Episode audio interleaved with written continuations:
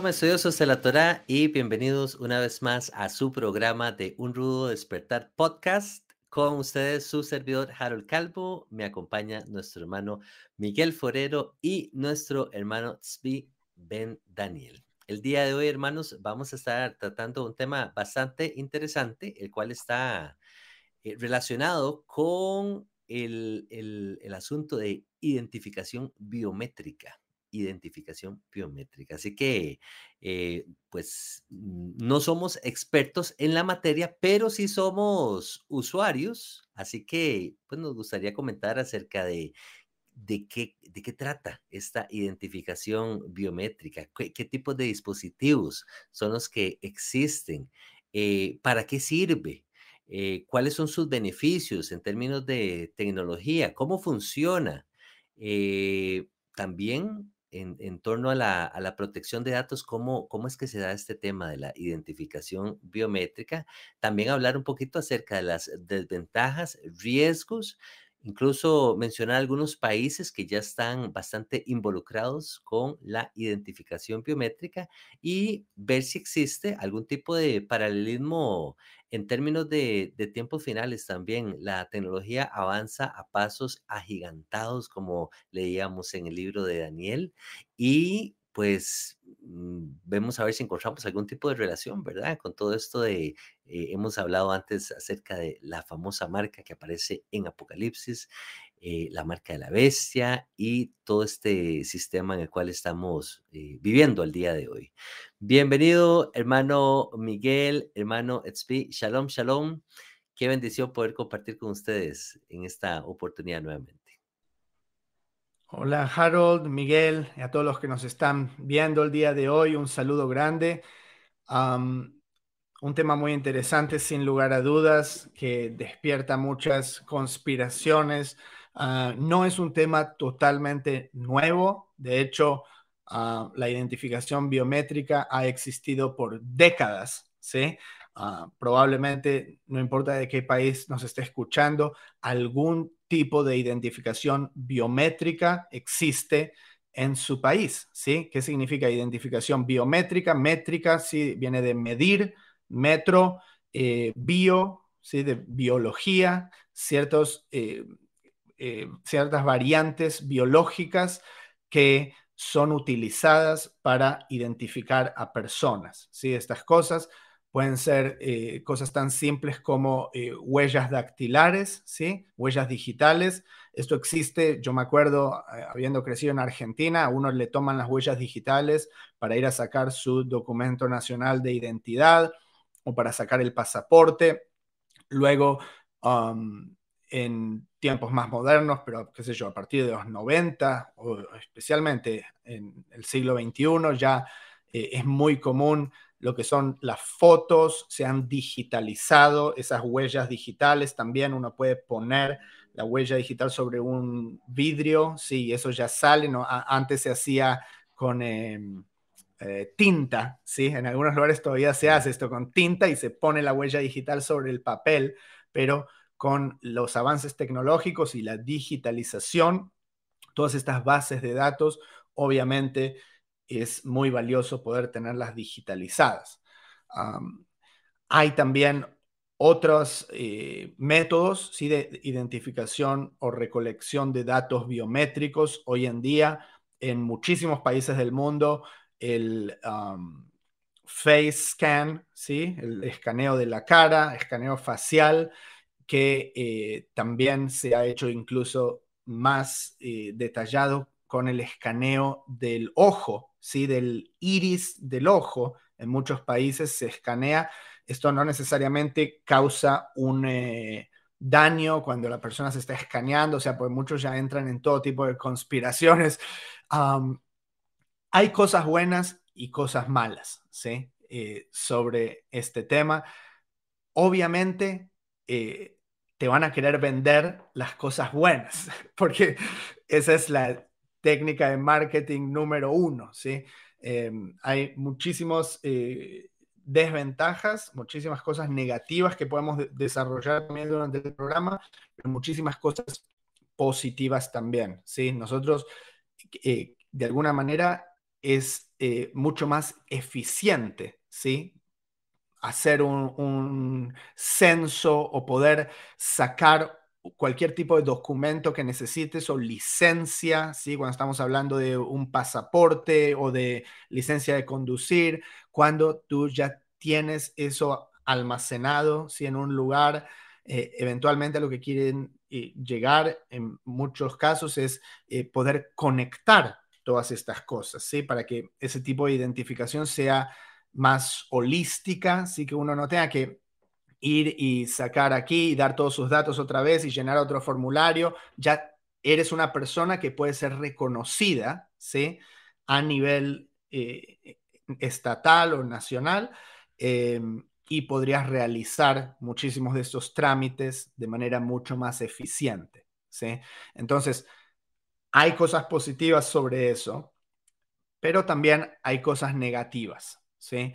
Em, y tal vez eso es lo que deberíamos presentar el día de hoy, eh, porque no me parece que todo tenga que ser o positivo o negativo, pero lo que sí me parece, y eso siempre voy a estar de ese lado, que es que cuando un gobierno, especialmente eh, que no está en línea con los mandatos de la Torá, sí que es todos los gobiernos del mundo, toman un poder centralizado sobre algo, ¿sí? naturalmente el gobierno se va a corromper porque el, eh, el ser humano tiende a la corrupción. ¿sí? Eso es algo natural del ser humano. entonces, ¿qué es lo que sucede cuando este, esta entidad que es tan propensa a la corrupción tiene todos esos datos, ¿sí? Que forman parte de tu privacidad, ¿sí? Y los pueden utilizar de ciertas maneras que pueden ir en contra de nuestros intereses, obviamente. Eh, hay muchísimas capas sobre esto, ¿sí? Ah, cómo se utilizó eh, con, eh, durante la pandemia, ¿sí? cómo puede utilizarse en distintos escenarios ¿sí? que pueden venir en, los próximos años. Entonces, eh, un tema muy interesante, sin lugar a dudas, y muy expectante en desarrollarlo con ustedes. Sí. Bueno, de hecho, me estaba haciendo una pregunta entre tanto te oía y es, ¿por qué la gente puede considerar esto como una amenaza? De hecho, hay mucha gente que dice, bueno, yo no tengo nada que ocultar. Todo lo que yo hago es transparente, a mí no me interesa nada. Que los demás se enteren, de que el gobierno se entere de qué es lo que yo compro, de qué es lo que, eh, a qué lugares voy. No tengo nada oscuro. Y mi vida puede ser transparente en ese sentido. Pero lo que hay detrás de esto es y, la pregunta que debemos responder es cuál es el interés de estas entidades de, tener toda esa información. Porque, por ejemplo, a mí no me interesa saber, eh, Harold, a dónde sale y por qué sale y cuánto gasta y con quién lo gasta. Quizás a su familia le interese, a mí no. pero, pero sí hay entidades y hay, hay gente que está interesada en colectar toda esa cantidad de información y la única razón la única respuesta válida que uno encuentra ante esto es control. ¿Sí? De hecho, eh, creo que todos en algún momento hemos eh, sido víctimas, o no víctimas necesariamente, sino hemos estado bajo control en algún trabajo, bueno, en las mismas escuelas, uno cuando está estudiando tiene que, que cumplir ciertos horarios, tiene que informar si sale, tiene que hacer reportes, etcétera, etcétera. Entonces, no es extraño para nosotros eh, que haya cierto tipo de control, pero el asunto es cuando esto se exacerba al punto en que te quieren limitar y es lo que se quiere hacer ahora, ¿cierto? Eh, mirando todo este asunto de la, de la identificación biométrica, que como bien lo explicaba Svi, eh, no es solamente el asunto del reconocimiento facial, es mucho más que eso hay varias cosas que es importante entender. Yo creo que, una de ellas es saber qué, cuáles son los parámetros que esta gente quiere utilizar en el proceso. ¿sí? Básicamente son siete cosas que ellos tienen en mente cuando quieren hacer una recolección de datos. Eh, la primera de ellas es que esa característica debe ser universal, es decir, que todos los seres humanos la tengan. Segundo, debe ser algo particular, o sea, deben ser rasgos que nos distingan a unos de otros, porque todos los seres humanos somos únicos, sí. Eh, debe ser algo permanente, es decir, debe ser una característica que la vayamos a tener a lo largo de toda la vida. Eh, debe ser algo coleccionable también, o sea que se puede almacenar por métodos y tecnologías eh, donde se puedan eh, accesar para luego comparar. En quinto lugar, debe tener un buen rendimiento, es decir, que estas tecnologías deben permitir hacer estas comparaciones a una velocidad muy alta muy rápido porque hay emergencias. Por ejemplo, si una persona llega de emergencia a, una clínica y no tiene todos sus documentos allí, entonces simplemente con un, rastreo, un escaneo de su rostro o la huella digital pueden en, cuestión de segundos saber quién es la persona, conocer su historia, todo esto. O sea, debe ser de muy buen rendimiento. Debe ser aceptable, es la otra característica. Esto significa que no sea, que la gente no sienta que es intrusiva, que es amenazante para ellos, ¿no? y debe ser robusta. Esta es la última característica, es decir, que eh, sea tan sólida que evite que, la, que haya hackeos y haya sistemas de engaño para ser usados malintencionadamente. Esto, digamos, son los siete parámetros esenciales que tienen esos esos, eh, sistemas y que es lo que están desarrollando en este momento. Y seguramente nos los van a vender como algo muy conveniente, porque la, identificación biométrica es algo que somos nosotros. Yo no tengo que llevar una tarjeta ahora para mostrarla, ¿cierto? Eh, yo, yo soy el rostro que tengo, yo soy las huellas digitales, yo soy, yo soy. La voz, todo esto se, va a utilizar, la voz, los ojos, eh, en fin. Y si bien con el paso del tiempo hay algunas mutaciones físicas del rostro de la persona, eso está previsto por esos algoritmos. De hecho, usted puede encontrar hoy programas que le permiten ver cómo se verá usted dentro de 30 años. ¿Sí? Entonces ahí le pone unas arruguitas, le quita pelo, le hace unas variaciones, en fin, y usted se puede mirar cómo va a ser su, su físico dentro de un tiempo. Entonces todo esto está previsto obviamente se está alimentando día tras día con toda la información que nosotros ingenuamente y voluntariamente estamos dando. Cada vez que usted sube una foto a, todas estas redes sociales y todo esto, está alimentando ese, ese, mm, por decirlo así, monstruo que va a coleccionar toda la información que puede ser usada para bien o para mal. Entonces, bueno, seguimos adelante. ¿Y no habrá alguna aplicación como para añadir un poquito de pelo? Me pregunto yo, bueno, Miguel. Ahora que estamos hablando de tecnología, en caso mío, aquí ya. bueno, alta seguridad, fiabilidad. Se nos dice que la experiencia del usuario es práctica y rápida, que con este método parte de los beneficios de la tecnología biométrica no es transferible y que es casi a prueba de suplantación de identidad. Entonces, estoy completamente de acuerdo con ustedes. Son muchas las, las tal vez los beneficios o eh, los, los pro ¿sí? que, que nos presentan, de manera que se torna bastante atractiva esta tecnología de, de identificación biométrica. Y yo no dudo que, claro, que nos hagan la vida más fácil. Eh, siempre existe un celo, ¿verdad? Eh, nos presentan estas tecnologías de, inteligencia artificial de una manera muy sutil también. Eh, interesantemente, usuarios de ciertos teléfonos, ciertas marcas, a la hora de ingresar a su, a su celular o a su teléfono móvil, usted solamente oprime con la huella dactilar y ya accesa a su teléfono o eh, me parece que creo que es el iPhone que tiene ya como una identificación también eh, eh, facial, ¿verdad? Ya usted no, no oprime nada, simplemente el iPhone ve la, su rostro y usted logra accesar a, su... Pero, la, gente, la gente no tiene que asustarse de la tecnología. ¿ok? Para que la gente entienda cuál es la diferencia. Cuando yo tengo un teléfono y yo pongo mi huella dactilar para ingresar, eso queda entre yo y el teléfono, ¿sí? Y por supuesto, esto da por sentado que yo confío en la compañía, lo cual obviamente no confío, pero eh, en la teoría, ¿sí? Eh, queda entre yo y el teléfono, ¿sí? Pero cuando, eh, ahora el, el, el tema más grande que estamos tratando aquí es cuando el gobierno recolecta toda esta información, ¿sí? Y para qué la puede utilizar dentro de la política, ¿sí? Para, para influenciar el, el cambio económico, cultural, etcétera, ¿sí? Así es, así es.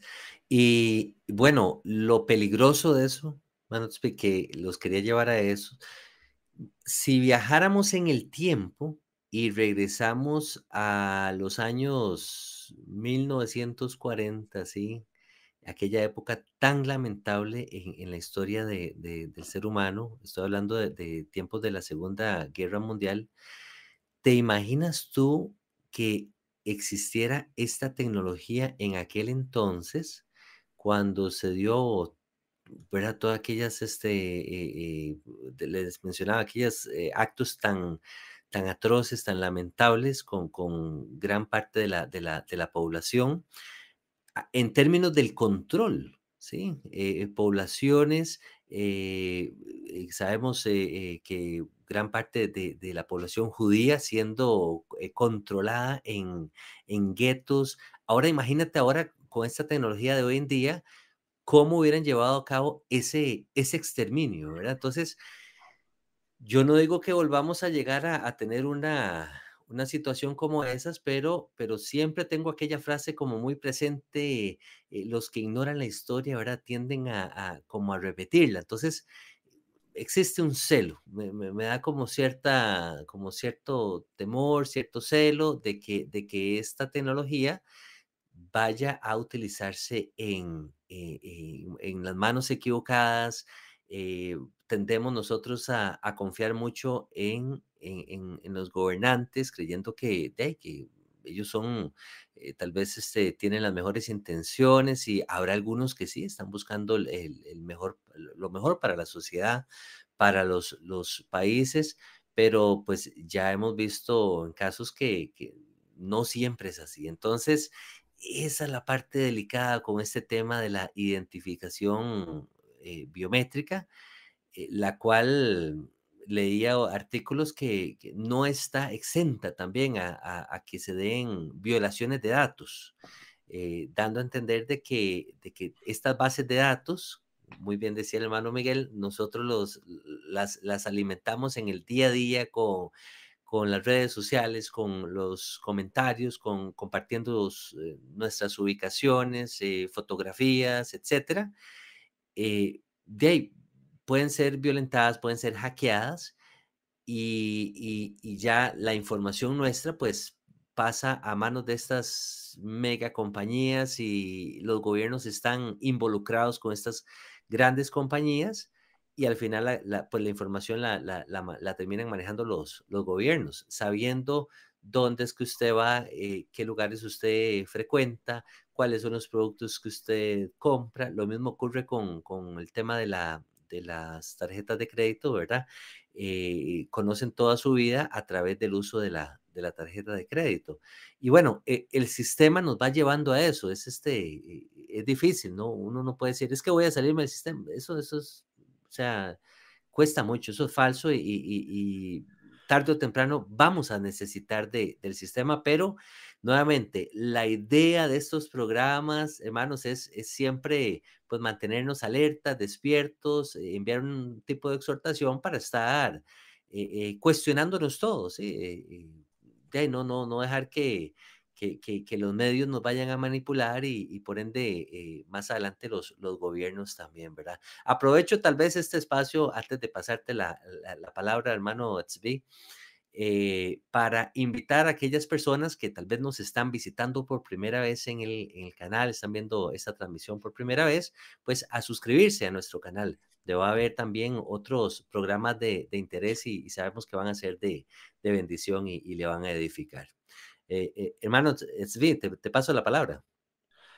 Dale, sí, y te quiero compartir acá algo, le quiero compartir también a la gente. Hablabas de eh, el gran negocio que es, sí, e, exactamente, tal como con eh, Big Pharma, sí, y todas las medicinas que el gobierno le ayuda a vender, sí, como las corporaciones confabulan, tuvimos esto con Big Tech también, sí, confabulan con el gobierno con, determinado fin eh, la tecnología biométrica no es la diferencia, o sea, eh, no hace una diferencia con respecto a las otras. Eh, para que vean acá el, tamaño del mercado de la industria biométrica, ¿sí? esto es en miles de millones de dólares, 45 mil, o 45 billones, en, eh, se dice acá, pero en español se diría 45 mil millones en el 2021, ¿ok? 10% de crecimiento en el 2022, otro 10-12% en el 2023. Hasta el 2030 se va a ir a 137 mil millones de dólares esta industria. O sea, para que el que le guste invertir en la bolsa y no tenga tal vez esos eh, dilemas morales, es muy buenas acciones para invertir. Fíjense la, industria biométrica, porque obviamente no es un negocio que va a ser, que va a tener un destino fortuito, sino que va a ser mandatorio, ¿sí? Gracias a los gobiernos del mundo, ¿sí? Tal como tuvimos este caso tan famoso con esa medicina que no quiero decir el nombre, ¿sí? En donde el gobierno directamente la forzó, o sea, está, e, e, está comprando esa medicina, ¿ok? Pagándole a la industria de, de dónde saca esa plata, de los dinero, del dinero de los impuestos, de las personas, que es también obligatorio, ¿sí? Eh, es mandatorio, lo cual estas, eh, la biometría también ayuda, dicho sea de paso, al cobro de impuestos. ¿sí? Porque ahora tenés a la gente en el sistema, ¿sí? Eh, ese es simplemente un caso. Entonces, eso por un lado, eh, tenés a los estados, cada uno de los estados, ¿sí? Eh, los gobiernos que tenemos, pero también tenés ahora el gobierno global, ¿sí? Ahora ya llegamos a, esas palabras clave, ¿sí? El nuevo orden mundial y esos temas que a muchos les interesan, que, o sea, Muchos lo tildan de conspiración, pero los más grandes globalistas del mundo utilizaron este término. Este término no fue inventado por gente conspiranoica. Literalmente presidentes de países dijeron, necesitamos un nuevo orden mundial. O sea, esto es lo que han estado haciendo, sí, desde, desde siempre, pero especialmente eh, después de la Segunda Guerra Mundial, ¿sí? Eh, con la hegemonía, ¿sí? primero de Estados Unidos, pero conectado con muchos otros poderes globales, obviamente.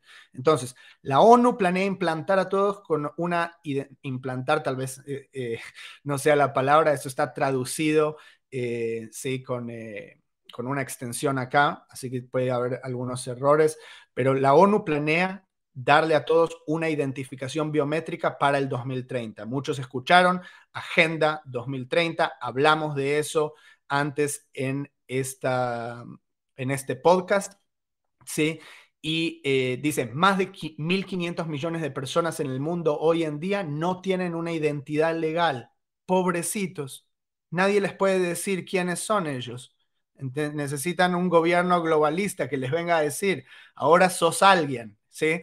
Eh, pero también le dicen, obviamente, te podemos dar estas raciones de comida, si sos pobre, eh, no te estás muriendo de hambre, simplemente eh, con este ID, con esta identificación, te podemos dar tu ración de comida, ¿sí? Van a utilizar todo ese, todo ese tipo de estrategias marketineras.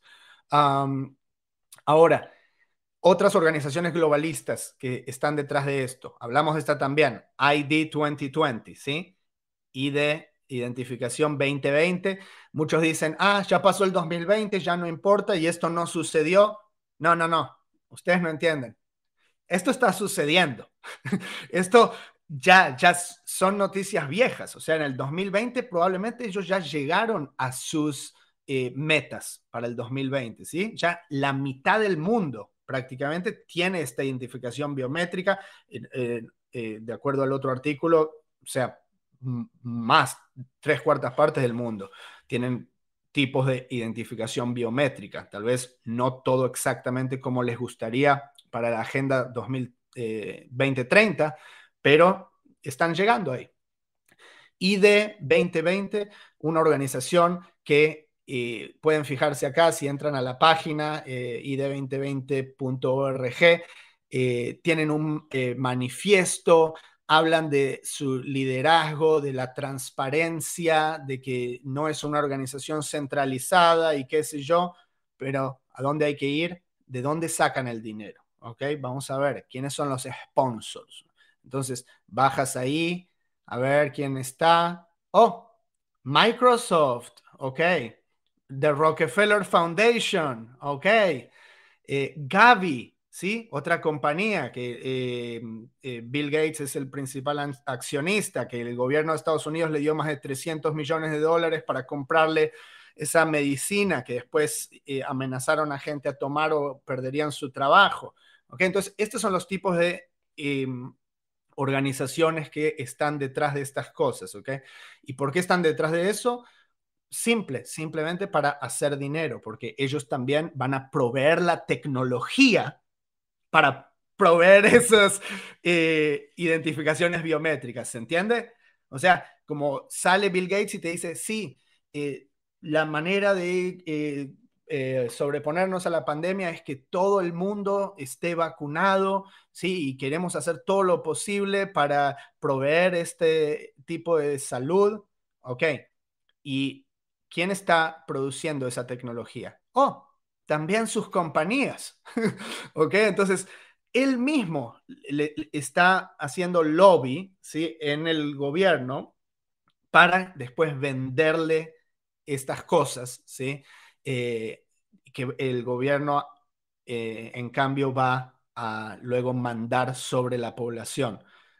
Artículos del Foro Económico Mundial, sí, siempre mostramos, también ellos están eh, detrás de esto también, les interesa mucho porque es algo que va a beneficiar a la civilización, sí, obviamente va a beneficiar más a aquellos grandes accionistas, liberando el potencial de la identidad digital para viajes seguros.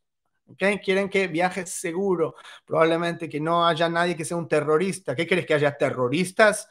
¿Qué quieres que pase otra vez con lo que pasó en 9-11? Eh, no. Entonces, acepta el eh, identificación biométrica. Guía de especificaciones de identidad digital para viajeros conocidos. ¿Ok? Tal vez te digan, bueno, ¿sabes qué? Eh, está bien, si no quieres tener identificación biométrica, no tengas identificación biométrica, pero ahora te vas a subir último al vuelo y te vamos a revisar todas las valijas, todas las cosas que tengas, te las vamos a sacar y volver a poner eh, dentro de la valija. Eh, y, y, el que tenga identificación biométrica, no le revisamos nada, que entre, si es un viajero conocido. entonces, todo este tipo de incentivos vamos a empezar a ver y probablemente hayan estado viendo em, en los próximos años eh, yendo hacia el 2030. Tengo muchas cosas más para compartir, pero tal vez les paso la palabra para que comenten sobre lo que vimos hasta ahora. Sí, déjame decir que esto no es solamente en esos ámbitos económicos y políticos. Encontré que hay una, una organización o un negocio que se llama Protect My Ministry, o sea, proteja mi ministerio, que está ofreciendo toda esta infraestructura a las iglesias también. Y de hecho dicen, eh, les leo lo que, cómo se definen ellos, nuestro interés es proteger el, ministerio para ayudarle a colmar las lagunas de su estrategia de gestión de riesgos. Con miles de ministerios atendidos en los 50 estados, nos comprometemos a ayudar a las organizaciones religiosas a mantener un entorno seguro para que puedan centrarse en cumplir su misión. Y esto tiene que ver con no solamente chequear el, background, el trasfondo de los que van a trabajar en las iglesias. Hoy sabemos que la gente que no necesariamente tiene un llamado para estar en una iglesia, simplemente se necesita eh, operadores de sonido, eh, aseadores, en fin, una cantidad de gente, músicos profesionales, no necesariamente que hayan tenido un encuentro con el Señor, sino que sean buenos en, su, en la ejecución de su tarea. Y entonces hay el riesgo de que lleguen predadores eh, que, que acosen a los niños, a las señoras, a las muchachas, en fin. Entonces nosotros, dice esta organización, le vamos a garantizar esto no suceda. Además, usted, señor pastor o, señores ancianos de la iglesia, ustedes pueden, mediante la tecnología que le ofrecemos, darse cuenta de cuándo la gente va a sus reuniones o no, porque van a identificar a través de la, del rastreo facial cuando la gente va a la iglesia y cuando no lo hace. Entonces digo, oiga, realmente esto ya está funcionando como más allá de lo que nosotros creemos y está metido aún dentro de organizaciones como esta. ¿Sí? De nuevo, se trata de control, control. Como un tipo de gestapo, diríamos, hermano Miguel. Claro, se puede llegar a convertir en eso. Uno diría, no, no, no, qué bueno que hagan la protección de todos estos niños y todo eso, porque ha habido tiroteos en las iglesias, ha habido una cantidad de cosas, entonces, no, no, sí, muy bueno eso. Por eso el, el lío de este asunto es que tiene una cara buena, pero la extensión puede llegar a ser terriblemente peligrosa y lesiva para todos. Entonces, y, me llamaba la atención esto, porque digo, eh, a lo largo de la historia siempre ha habido ese sentir de querer controlar. Ustedes se acuerdan de los censos. ¿Por qué se hacen los censos? Los censos desde los tiempos bíblicos se hacían porque el, la persona en autoridad quería saber el potencial que tenía para ir a la guerra o, los recursos militares, entre otras cosas.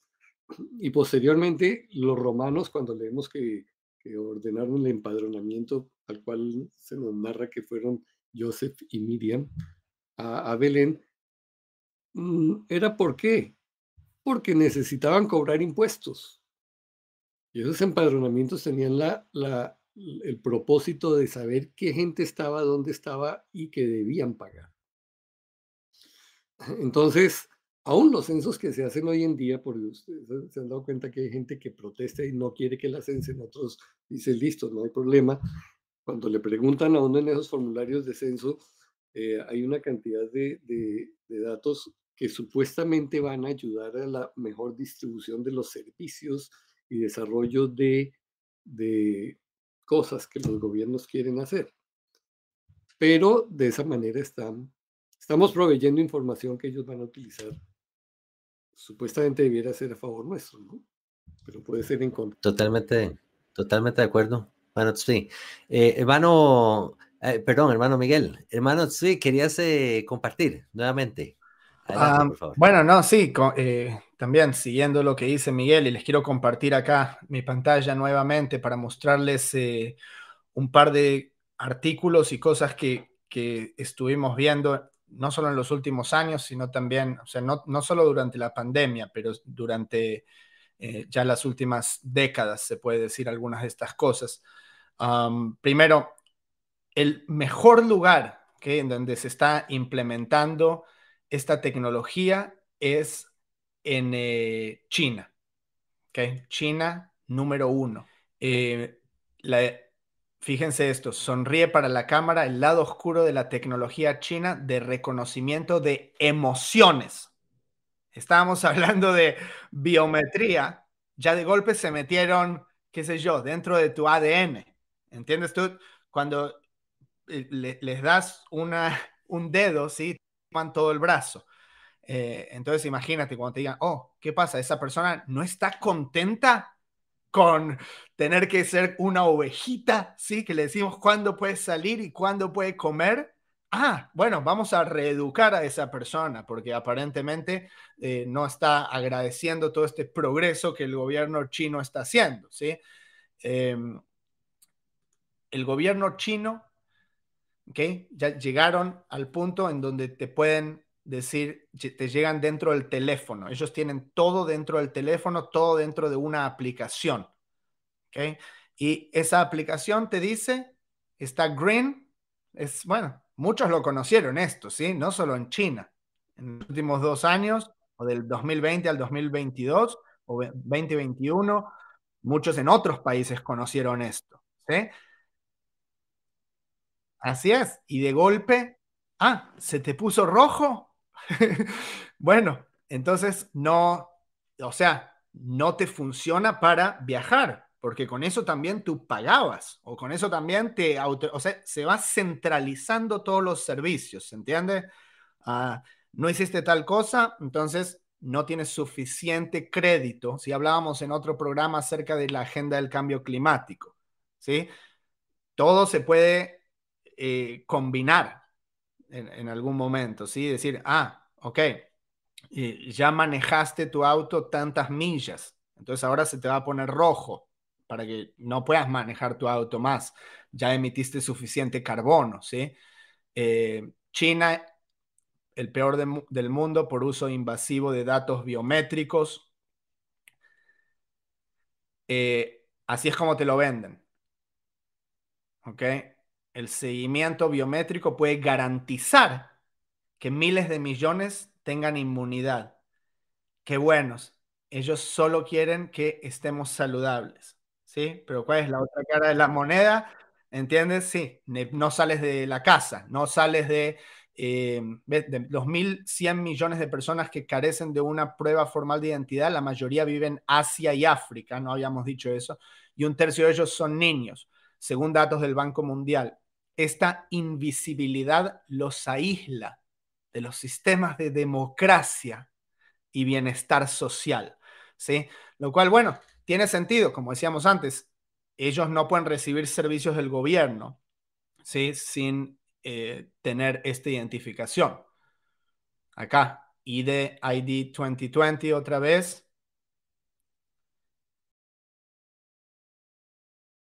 Uno de los asesores del grupo renunció, Porque eh, por esta centralización de los datos que ellos estaban eh, promulgando. ¿Qué más acá? En Irán, para las minorías religiosas, las tarjetas de identidad biométricas amenazan con convertirse en una nueva herramienta de vigilancia y discriminación. ¿Qué pasa ahora si vivís en un país con un gobierno totalitario y te piden en la tarjeta biométrica que pongas tu religión. y es un país eh, islamista radical y tú eres cristiano. ¿Ok? Las implicaciones de la transición a la tarjeta de identidad biométrica no se comprenden por completo sin embargo, debería servir como una advertencia temprana de las formas en que la tecnología biométrica puede usarse para acelerar la discriminación, exclusión y la vigilancia si no está bien regulada dentro de un marco legal que respete los derechos. Pero ¿quién te va a hacer ese marco legal cuando vives en un gobierno totalitario? ¿Se entiende? Eh, en la India, eh, eh, India dicen que es el laboratorio del mundo con respecto a, la identificación biométrica. Tuvieron un programa muy grande que se llama ADAR, eh, acá, ADAR, y em, lo ligaron incluso al eh, ciclo de elecciones, a los votos electorales, lo cual obviamente es muy bueno porque vos decís, va a poder prevenir el fraude, ¿sí? Pero de otra manera, puede ser que, em, acá no tenía nada resaltado, eh, acá, mira, puede, ser, puede atentar contra el secreto del voto. ¿okay? Porque si no tenés un buen sistema encriptado, ¿sí? O en el blockchain, ponele, pero es simplemente un sistema que el gobierno literalmente está viendo lo que vos haces. ¿Sí? Entonces, si tenés corrupción, como dijimos, que todos los gobiernos van a ser corruptos, te puedes poner en riesgo, ¿sí? Si sos una minoría perseguida, perseguidos políticos, etc. Algo parecido pasó en eh, Afganistán con los talibanes, otro gobierno totalitario, y la identificación biométrica. Al usar la biometría para identificar a sus enemigos, los talibanes habían arrancado una página directamente del libro de jugadas del ejército estadounidense. Saber quién pertenece a un pueblo, quiénes son, qué hacen, con quién están relacionados, de dónde vienen, todo ayuda a separar a los lugareños de los insurgentes. La guía del comandante sobre biometría en Afganistán, publicada en abril de 2011, ya esto es hace 10 años, la orientación se mejora mediante el uso de la biometría, mediante la identificación positiva del objetivo. ¿sí? Es tecnología que ellos están usando. ¿sí? Es la misma tecnología que se puede usar para el bien o se puede usar para el mal. Entonces, simplemente les quería compartir unos casos. Ah, hay muchísimo más eh, si, van a buscar hacer su investigación. en India, dice incluso, causó la muerte ¿sí? de, de hambre de muchísimas personas porque en este caso no tenían el eh, ID, la identificación biométrica. Ellos no estaban en el programa, entonces no le dieron las raciones. ¿Qué pasó? Se murieron, porque ellos no eran una persona para el gobierno. ¿sí? Entonces, eh, cosas que hay que tener en cuenta y, no caer, eh, obviamente, no, no, no hay diferencia en lo que digamos nosotros porque los gobiernos ya tienen todo este control, tienen esta tecnología y la van a intentar implementar por completo en la próxima década. Eso es, todo esto es interesante, sin embargo yo creo que la gente se está preguntando, entonces yo qué puedo hacer? O no podemos hacer nada, porque de hecho tenemos que ser conscientes de que nuestro rostro es la parte más pública de nuestro cuerpo. Usted puede ocultar los brazos, las piernas, el tronco, todo, pero la cara no. Eh, ¿Qué decía Miguel? Sí. ¿Qué decía Miguel? Muy bueno. Y de hecho, un problema durante la pandemia que la gente andaba con la cara medio tapada, ¿no? Eh, aún así, esos sistemas de reconocimiento fueron capaces de rastrear a las personas. ¿sí? Entonces, tal como decía eh, hace un momento, nosotros comunicamos mucho a través de nuestro rostro, las emociones que tenemos, nuestro carácter, se muestra allí también nuestros hábitos. Eh, por eso es muy importante ser conscientes del uso que hacemos de nuestras propias imágenes y de las imágenes de nuestros niños, de nuestra familia. O sea, yo creo que es el tiempo de parar la ingenuidad de, sí, sacar fotos por todo lado y súbalas todo el tiempo a las redes y súbalas y súbalas. Bueno, de hecho ya sabemos que, eh, empresas como, como iPhone, como, perdón, Apple, tienen programas que nos clasifican las fotografías que nosotros hemos tomado a lo largo de los años. A mí me sorprenden, hace poquito que, fue nuestro aniversario, mi esposa y yo, eh, nos apareció ese día de regalo de Apple una, una colección de fotografías nuestras de los aniversarios anteriores. Increíble. Yo no le pedí que lo hiciera, no le pedí que lo organizara. Simplemente reconoció las fotos de los dos y las puso juntas y dice para que se acuerde de dónde usted estuvo hace 10 años, hace 5 años, hace 3 años, así. ¿sí? Entonces, eh, como dije anteriormente al comienzo, nosotros podemos estar alimentando todo esto, podemos hacer de idiotas útiles. Yo creo que, que debemos poner un poco de control. Mire, a mí me asombra ver a los papás con niños pequeños hoy en día que la manera de quitárselos de encima cuando están molestos es entregándoles un celular o un iPad, una tablet. Y, uno puede ver al niño mientras los padres están haciendo sus compras de mercado y eso, el niño ahí absorto en, el, en, en, la pantalla. ¿sí? De manera que ellos están desconectados del niño, el niño está conectado a quién sabe qué, ellos ni saben lo que el niño está viendo y cómo se está alimentando su, su, toda su mente y su ser inconsciente. Y luego esas reacciones las van a ellos a enfrentar. Entonces, ¿Qué podemos hacer nosotros? Yo digo, mire, si bien esto es una, una lucha contra un gigante monstruoso, eh, debemos tener más control, más cuidado en esto. Evite usted entregarle a los niños esos aparatos para que ellos estén sacándose fotos de ellos mismos y de todo el mundo y subiéndolas todo el tiempo a las redes, no. No digo que no las comparta con otros familiares que tienen otras partes, sí, pero no lo haga público. Es que cuando usted hace las cosas públicas, de hecho, nunca leemos esos acuerdos que hay en todos esos programas que dicen que cuando nosotros subimos una fotografía a ciertos sitios, eh, ellos tienen derecho de usarlo de por vida y tienen derecho de, de hacer lo que les dé la gana con eso. Entonces, no somos conscientes del poder que les estamos entregando. Y por eso es importante que nosotros tomemos un poco más de control en ese asunto. ¿sí? Seamos más totalmente, totalmente de acuerdo, mano Miguel, con esa exhortación y, y la verdad que, que, eh, hecho para mi saco, recojo para, para mí mismo porque más de una vez yo caído en ese error con, con, mi pequeña, de que a veces con tal de que ella se esté tranquila o con tal de que ella tal vez con otros chiquitos, ¿verdad? Eh, también ella ve otros niños que tienen los dispositivos y entonces uno se siente mal porque, ay, es que, ¿verdad? Que también ella no se sienta fuera del, eh, eh, ajena al, al, al, entorno de los otros niños, uno comete ese error, ¿verdad?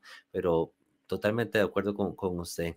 Y ya para ir eh, finalizando el programa del día de hoy con estas palabras del hermano Tzvi y, y, esta exhortación del hermano Miguel, poner atención, hermanos, porque cada vez yo me asombro que la tecnología definitivamente ayuda como, como una herramienta para esa plataforma que hemos creído, que hemos entendido, en torno a tiempos finales eh, en relación a lo que es el gobierno de la bestia y el control que trae y el tema, les mencionaba al puro principio del programa, la marca la bestia, todas estas tecnologías pues pareciera ser que al final más bien ayudan, ¿verdad? Eh, yo sé que es un tema eh, profético que pues al parecer es algo inevitable que tiene que suceder, pero tampoco es que vamos a, facilitar el, el, panorama, ¿verdad? Para, para este gobierno de la bestia, que, ah, sí, vengan y entonces eh, eh tómenos, eh, eh, tomen nuestra mm, información, estamos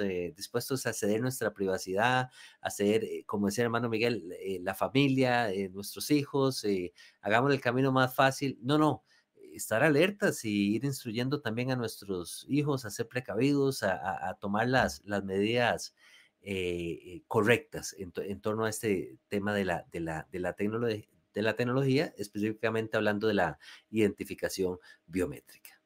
Hermanos, damos por terminado el programa del día de hoy. Eh, muchísimas gracias, eh, hermano Miguel. Muchísimas gracias, hermano Etzvin.